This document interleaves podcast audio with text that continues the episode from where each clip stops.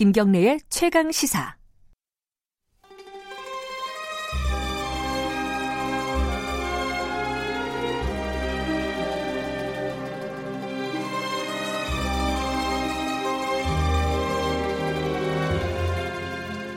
진정한 보수의 가치와 품격은 무엇인지 우리 사회 뜨거운 현안을 보수의 시각으로 들여다보는 시간입니다. 보수의 품격 윤여준 전 장관님 오늘도 나와 계십니다. 안녕하십니까? 네, 안녕하세요.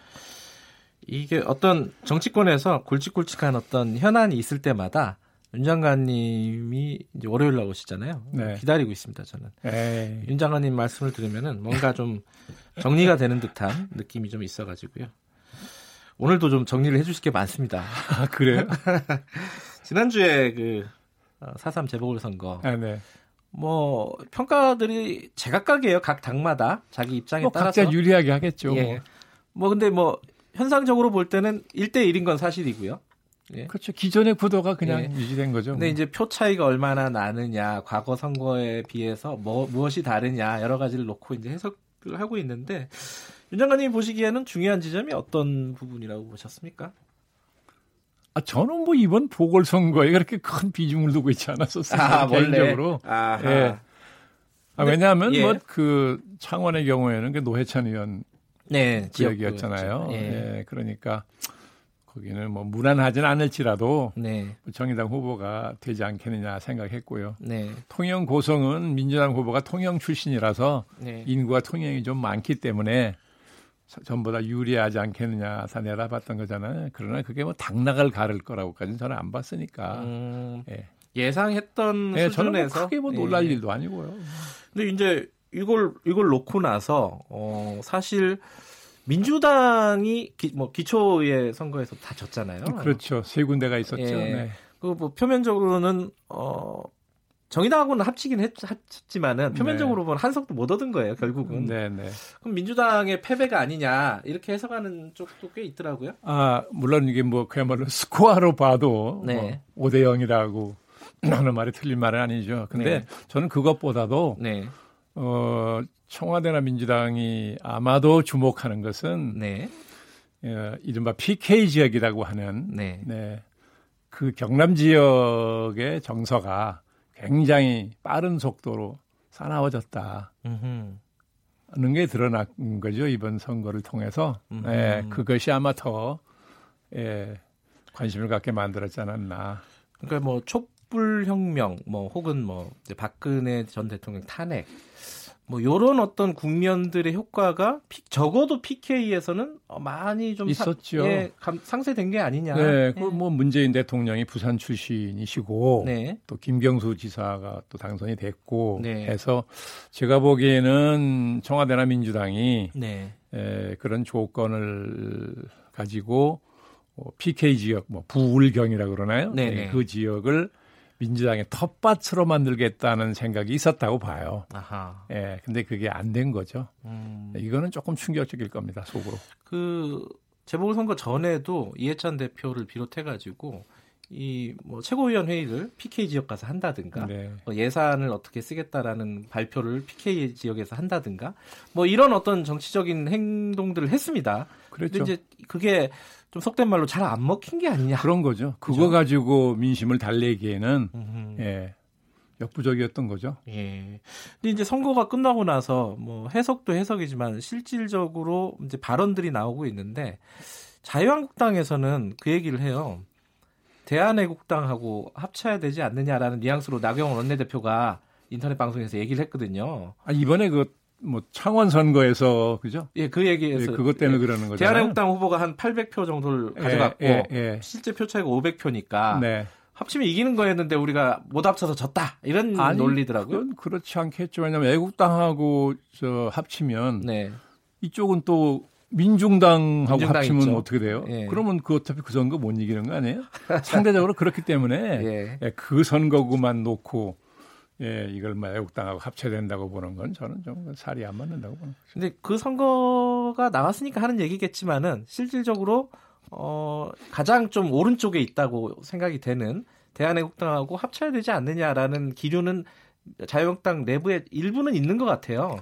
아니 그러면 네. 이제 아니 물론 야당 입장에서는 우선 이 몸집을 키우는 건 굉장히 중요해요. 네. 네 일단 덩치를 키우는 게 중요하니까 예. 그렇게 생각할 수도 있는데 그럼 지금 국민 정서를 보면요. 네. 애국당하고 합쳤을 때 손실 음. 계산해 보면 예, 덩치가 약간 불어나는 거는 소득이라고 생각할 수 있지만 저는 상당수 민심이 떠날 거라고 보거든요. 그건 절대로 그건 현명한 방법이 아니죠. 제가 보기엔 그래요. 아 그래요? 차라리 바른미래당하고 합치는 건 또 의미가 있겠죠. 바른미래당하고. 예, 예. 말씀을 하셨으니까. 어차피 앞으로 이제 내년에 총선거 치러야 되고 예. 2년 후에 대선 치러야 되잖아요. 예. 선거라는 건 민심을 많이 얻어야 되는 거니까. 예, 그런 확장성이라고 그러잖아요. 확장성을 예. 볼때 애국당하고 합치는 거하고 바른미래당 합치는 거하고는 뭐 천양기차가 날 거예요. 근데 바른미래당이요 이번 어, 창원 성산에 손학규 대표가 네. 사실상 올인을 했다고 해야 되나요? 그렇죠. 네, 열심히 했어요. 열심히 네. 했는데 네. 성과가 굉장히 안 좋았습니다. 4%도 예. 안 나왔고 그러니까 이 뭐 이현주 의원 같은 경우는 이 그런 와중에 또 징계를 받았고요. 약간 막말 논란이 있었고 네, 징계를 예. 받았고 바른미래당 지금 이 상황에서 총선 전에 깨질 수밖에 없지 않느냐라는 관측들도 있습니다. 지금 같으면 뭐 네. 응심력이 네. 워낙 없으니까요. 네. 아니 지금 의석이 29석인가요? 그렇죠? 정확하게는 29석일 어, 겁니다 아마. 그 예, 원내교섭단체를 예. 가지고 있는 예. 세력이잖아요. 그런데 지금 선거 전에 바른미래당의 의상을 보면 네. 29석을 가진 원내 교섭단체를 구성하고 있는 정당이 네. 거기 걸맞는 역할을 한 일이 있어요? 국민의 기억 속에 있는 게 있습니까? 음.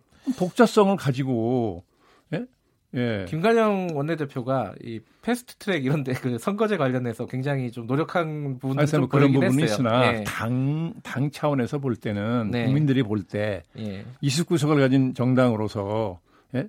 뭔가 이렇게 지금 보세요. 소위 아젠다라고 하는 의제 예. 널려 있어요, 널려 있어. 음. 야당 입장에서는. 네. 그런데 지금까지 손학규 대표 체제가 예? 의제 하나를 새로 던진 게 있습니까? 음흠. 이슈 하나를 제대로 만든 게 있어요? 널려 있다시피 한데 제가 보기에는 예. 그걸 하나도 만들지 못해 정치적 이슈로 음. 의제도 제시를 못하고 그래서 스스로 존재감이 많이 없어진 거잖아요. 예. 네, 그러니까 이제 현재 가서 대표가 그렇게 숙식을 하면서 전력을 기울였지만 네. 예, 득표율이 지금 민중당에도 못 미친 거 아니에요. 예. 물론 거기 특성이 좀 있긴 있다고 하더라도 예. 예. 아주 실망스러운 결과가 나온 거잖아요. 예. 아, 의제를 어, 야당으로서 존재감을 보여준 적이 없다. 그런 치, 그렇죠. 아이, 지금 음. 의제가 막 중요한 국가적인 의제가 널려 있다시피 해요. 네. 네? 그럼 그런 중요한 의제를 딱 잡아서 그걸 조직 체계적으로 말이죠 국민에게 제시하고 뭐 그렇게 했어야 되잖아요. 음흠. 근데 그런 노력을 거의 안 했잖아요. 예. 그 정치적 이슈도 막 여러 개가 있는데 그런 것도 하나 정치적 이슈를 하나 제대로 만들어내지도 못하고 그럼 어떻게 국민 지지를 모으냐고요? 음흠. 예컨대 뭐가 있었을까요? 의제 중에 바른미래당이 할 만했던 제시할 만했던 의제가 어, 뭐 여기서 그냥 거저 말씀드릴 수는 없죠. 아, 그 비싼 거였군요. 자, 바른미래당 어, 관계자분들은 한번 여장관님께 어, 윤현준 장관께 어, 전화를 그런 뜻은 아니고요. 어쨌든 어, 존재감을 보여준 적이 없었고 네, 지금 그렇잖아요. 상황으로 가면은 어, 위기가 실제할 아, 그렇죠. 수도 그러니까 있다. 당연히 응, 집력은 예. 약해지고 예. 원심력은 작용하잖아요. 예. 아마 뭐 모르긴 몰라도 자유한국당도 음. 그렇죠. 어떤 움직임을 보일 것이고 네. 그 원심력은 작용하고 하고 예? 부심력이 약해지면 뭐 음. 뻔하죠. 뭐. 그러면요 오늘 어, 청와대에서 두 장관 후보자 박영선 네, 후보자하고 네, 김현철 네. 후보자에게 이제 임명장을 줄 것 같습니다. 이렇게 되면 임시국회도 거의 뭐 제대로 운영이 안 될 가능성이 안 되겠죠. 4월 임시국회 한다 그러지만 또 그러면 뭐 3월처럼 또 되는 거예요? 뭐 그렇게 안 되겠어요? 뭐 모르긴 모르겠지만 답답하네요. 예, 예 왜냐하면 저기 자유한국당도 그 두 장관에 대해서 좀 강경하게 입장을 예. 유지하고 있잖아요. 근데 그걸 쉽사리 그냥 그걸 또 바꿀 수도 없을 것이고. 음, 네. 아까 박지원 의원께서 네. 인터뷰를 하면서 그 얘기를 했습니다. 임명은 강행할 것 같다. 음. 어, 그런데 인사 라인에 대한 인사 검증 과정에 대한 유감 표명 정도는 대통령이 하는 게 좋지 않겠냐. 그런 메시지를 주는 게 좋지 않겠냐. 그런 아니, 얘기를 하더라고요. 그런 얘기는 네. 지난번 청문회 통과 안 된 장관 임명할 때도 그 비슷한 얘기가 나왔던 것으로 예, 기억을 예. 하는데 대통령이 뭐 그런 유감 표시 안 했죠. 오히려 이런 말 한일 있잖아요. 청문회에서 말썽이 뭐 많았던 장관이 있으로 일을 잘한다더라 뭐 이런 말까지 한일 있잖아요. 예, 보도가 됐습니다. 예, 예, 예. 예. 음, 그러니까 그런 유감 표명 없을 것이다라고 예측을 하시는 저는 기대 안 하죠. 음. 예, 아니 처음서부터 이런 문제가 있는 걸 모르고 후보를 임명한 게 아니고 아니니까. 다 알고 한 거잖아요. 네. 이건 처음부터 지킬 생각을 하고 임명한 사람들이기 때문에 네. 저는 강행할 거라고 보고요. 예. 예. 그 비슷한 맥락일 수도 있는데요. 어, 양정철 씨가 지금 그 연구소의 이제 원장으로 네, 민주당 어, 예, 네. 어, 하고 지금 탁현민 씨도 이 지금 영입을 한다 만다 뭐 이런 신문난 거 봤습니다. 예, 네. 본인은 아직 뭐 제안이 온 적이 없다 이렇게 네. 부인을 했더라고요. 워낙 거물이라 항상 제안이 오기 전에 미리 언론에 나가나 봐요. 근데 어쨌든 어, 어떤 총선 체제인데 네, 네. 그럼 민주당에서 한마디로 얘기하면은 그렇게 보는 시각들이 있더라고요. 그러니까 뭐 어, 친문이라고 할까요? 어, 그쪽 인사들을 좀 전진 배치하는 게 아니냐 총선을 대비해서 윤 장관님은 어떻게 보십니까? 뭐 그렇게 보는 게 상식적인 판단이겠죠. 왜냐하면 음. 이제 청와대 근무를 하다가 네. 그죠? 이제 당으로 되고 온다는 거 아니에요? 뭐 비서실장에서부터 뭐 수석 비서관 지낸 사람에서부터 네. 뭐 비서관 행정관에 이르기까지 네. 그렇죠? 당으로 온다는 거 아니에요? 출마하기 위해서. 예. 그러고 양정철 씨가 이제 그 연구원 원장으로 오고 네. 뭐 거기 탁현민 씨가 그것도 뭐 무슨 홍보위원장 같은 거 만난다 하면 예. 아무래도 뭐 청와대 출신이나 문 대통령의 측, 가장 측근 예. 인물들로 당의 중심이 이제 만들어지는 거 아니겠어요? 네. 그렇게 되면은 어 이번에 인사도 강행하게 되고 어 야당 특히 이제 자유한국당에 대해서 보다 더 강경한 입장으로 계속 가게 되는 거 아니냐 대치 국면으로 그렇게 예상을 하는 게 상식적일 것 같아요. 어떻게 보세요? 뭐 지금까지 하는 기조로 보면 그렇잖아요. 예. 예. 그러면 아니 그러니까 제가 궁금한 거는 그러면은 여러 가지 이제 법 제도적인 어떤 어, 진행 사항들이 있지 않습니까? 공수처 문제도 그렇고요. 뭐 선거제도 그렇고요. 뭐 지금 뭐 패스트트랙에 걸려 있는 뭐 유치원 3법도 마찬가지고 여러 가지 뭐 법 제도적인 해야 될 일들이 있는데 이게 지금처럼 계속 진행이 안 되는 상황으로 가지 않을까? 책임이 야당 때문에 그렇다고 하겠죠, 뭐. 아. 청와대나 여당은 이 야당의 협조 안에서 그렇다고 전에도 항상 그랬어요, 뭐. 근데 국민들 입장에서 답답하잖아요. 이게 누가 잘못했든 간에. 아, 답답하죠. 예. 아, 왜냐하면 이게 이제 예, 민주국가의 국정이라는 건 법과 제도로 이루어지는 것이잖아요. 예. 예. 그 법과 제도를 만드는 게 국회잖아요. 그 여야가 여기서 그래서 협치란 말이 나온 거잖아요. 예. 대제도라는 자체가 협치를 전제로 한 거잖아요. 예. 근데 그 이루어지지 않고 있잖아요. 음. 서로 책임 전가만 하면서. 그러니까 국정이 효율적으로 이루어지기 어렵죠. 왜냐하면 네. 나라를 통치하는 제도가 우리는 대의민주주의 제도인데 네. 이 제도가 작동을 제대로 안 하고 있는 거잖아요. 지금 음. 국회가 지금 몇 달째 공전입니까? 입으로는 뭐 경제가 어떻고 민생이 어떻고 하면서도 실질을 안 하잖아요. 그러니까 정치가 그렇게 국민의 불신을 받아가지고 네. 아, 정치가 오죽했으면 국가 발전에 걸림돌이라는 얘기까지 들었겠습니까?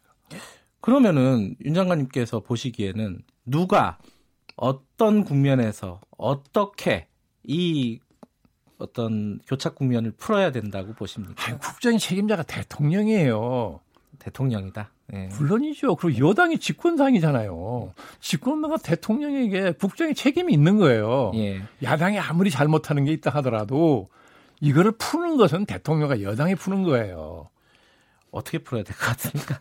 오문이긴 하지만. 아니, 예. 대통령이 말한 대로 하면 돼요. 아, 협치한다고 얼마나 그랬습니까? 네. 협치라는 게 뭐예요? 야당을 국정의 동반자로 인정하는 거잖아요. 네. 예? 의논하면 절충해야 될 거 아니겠습니까? 예. 그러면 야당 요구 들어주는 게 있고 그렇죠? 예. 또 야당은 여당 요구 수용하는 게 있을 거 아니에요. 네. 그렇게 해서 이루어지는 게 예? 대민주주의 아닌가요? 음. 근데 그 그게 민주주의 원리인데 네. 이걸 안 지킨단 말이에요 지금. 음. 예. 오로한 하싱 전 분야 전, 전 분야 이, 이거 하는 거잖아요. 이게 약간 큰 그림에서는 예를 들어 이제 선거제 같은 경우에서 보면요 네. 하나만 놓고 보면요 이 자유한국당에서는 바꿀 의지가 별로 없어요 선거제도를 그죠. 이런 뭐, 상황에 민, 주당은 뭐 있다고 보세요? 저는 거대 양당은 다 없다고 보는데. 알겠습니다. 제가 예를 잘못 들은 네. 것 같네요.